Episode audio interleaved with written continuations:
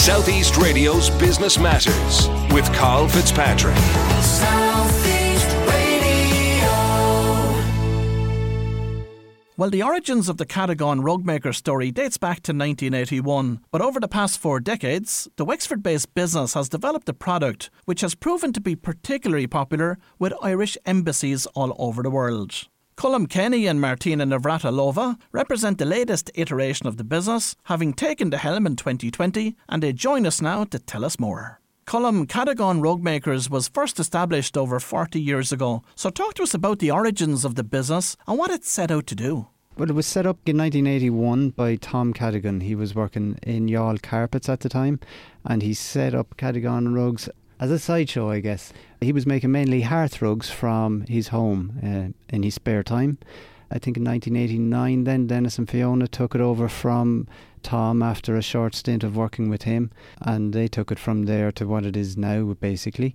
So it's grown in scale and it's changed slightly, and we do we make rugs to, to order now in all shapes and sizes. And when the business was acquired by Dennis Kenny and Fiona Gilboy in nineteen eighty-nine, how did they go about developing the business and putting their own stamp on it?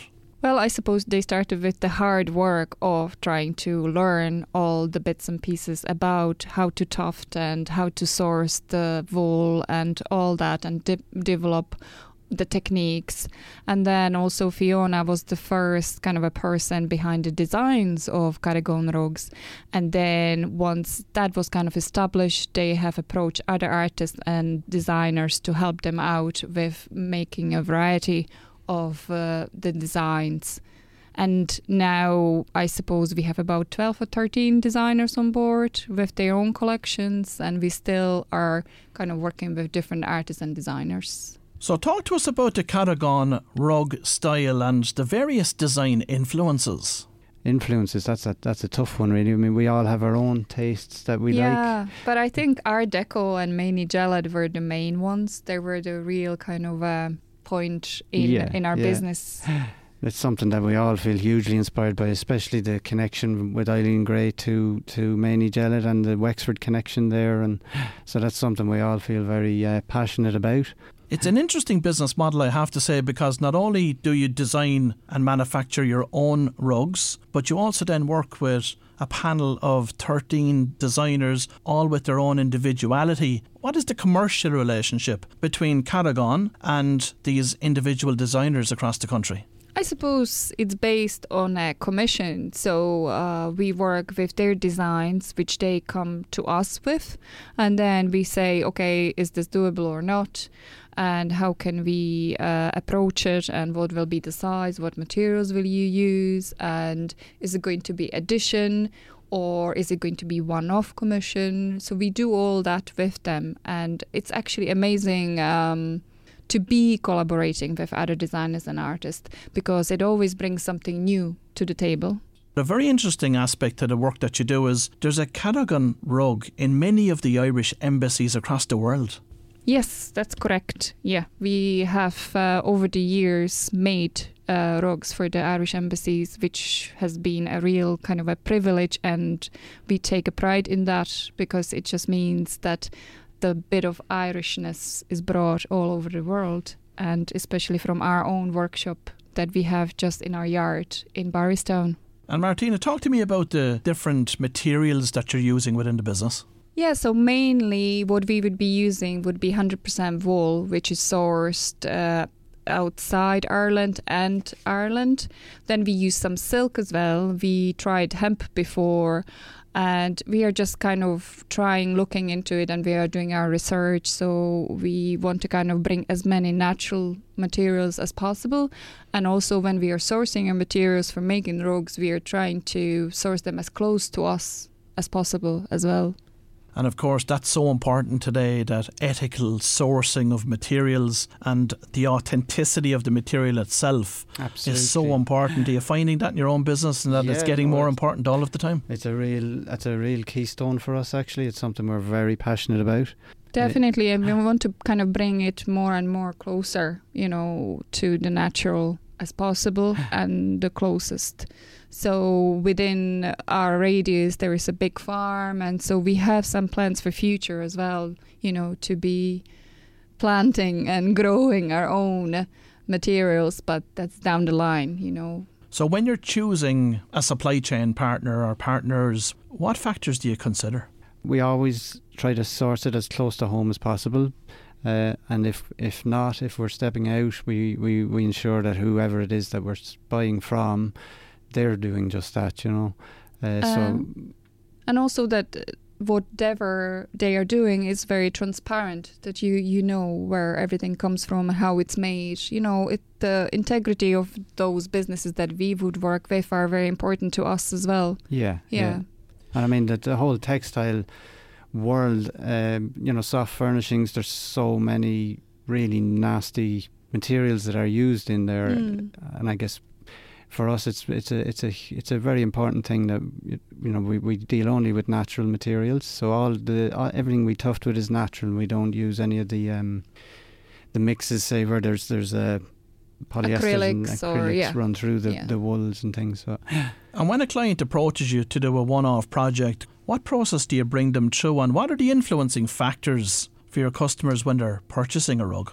Yeah, it's very much uh, experience. So we love people whenever they can, that they can come to our showroom. We can show them around the workshop. We can show them the materials. If necessary, we can make even little samples so people can see how the design will transfer.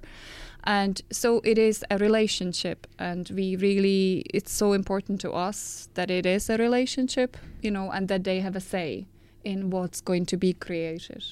So how long does it take to turn around an order? It's six to eight weeks is the general lead time. Um, yeah, we're, we're, we kind of pride ourselves on, on doing, doing you know, a, a quick turnaround and not having people waiting for too long. So six to eight weeks is, is what it is. The only thing that's caught us on that in recent times uh, was was Brexit, actually. But um, we're, we're negotiating negotiating our way out of that one at the moment. So, yeah. Colm, yourself and Martina took over this business in twenty twenty, and then just around the corner, of course, was COVID nineteen. What yeah. impact did that have on your blossoming plans at the time? We got afraid, first of all, and we were just kind of holding our heads and thinking, what are we actually really doing here? You know, we really weren't sure what we are doing, but mm. we did it. And I think what saved us is just the persistence, and also the... the fact that we are not a big space, so we didn't have like uh, many people working for us, so we managed to actually work through the whole COVID, which was really lucky. Yeah, we could all work either yeah, in isolation yeah. or from distance as well. So, and I suppose one of the other benefits as well is that you had a known brand that yes. you were taking yes. over, Absolutely. as yes. opposed to being in a start-up New, situation, yeah. right? So yeah. that must have been beneficial, was it? Oh, it was. Definitely. Oh, it is, because an established name, and there's that trust there as well. So we did notice uh, that during the whole COVID thing that the actual the online sales and international sales actually grew. Uh, and I guess that was very much based on the, the trust that's been established there over the years, yeah. During COVID, I presume that the commercial aspect of the business quietened down. So has that started to come back? We were lucky in a number of senses. There was a kind of a large-scale commercial contract which had come in a week or two before the COVID, COVID hit us the yeah. first time as well. Uh, and we had literally just gotten the materials in. We had everything just ticked and ready to go. So... it was a big project, and it kept us going for those first few months, right through the first lockdown, actually. So that was a real blessing. Um, so we didn't notice a slowdown. By the time the initial lockdown finished up, things were picking up a little bit again all round, and we just kind of kept going at a steady pace, you know. Uh, we didn't, I wouldn't say we benefited either. We just, we were lucky. I think our scale helped as well. Uh, and we managed to just tick along there at a, at a steady pace, yeah. And as we look to the future, what are your plans for Cadogan Rugs over the coming years? Well, I suppose we want to keep the good name of Cadogan, and we like to make our own stamp on it, and we would like to collaborate with more artists and just be doing the best we can do and really focus on the quality rather than quantity. That would be our plan, I suppose. Well, if you've just tuned in, that was Colm Kenny and Martina Navratilova, and we wish the team in Cadogan Rugmakers every continued success with their business. Southeast Radio's Business Matters with Carl Fitzpatrick.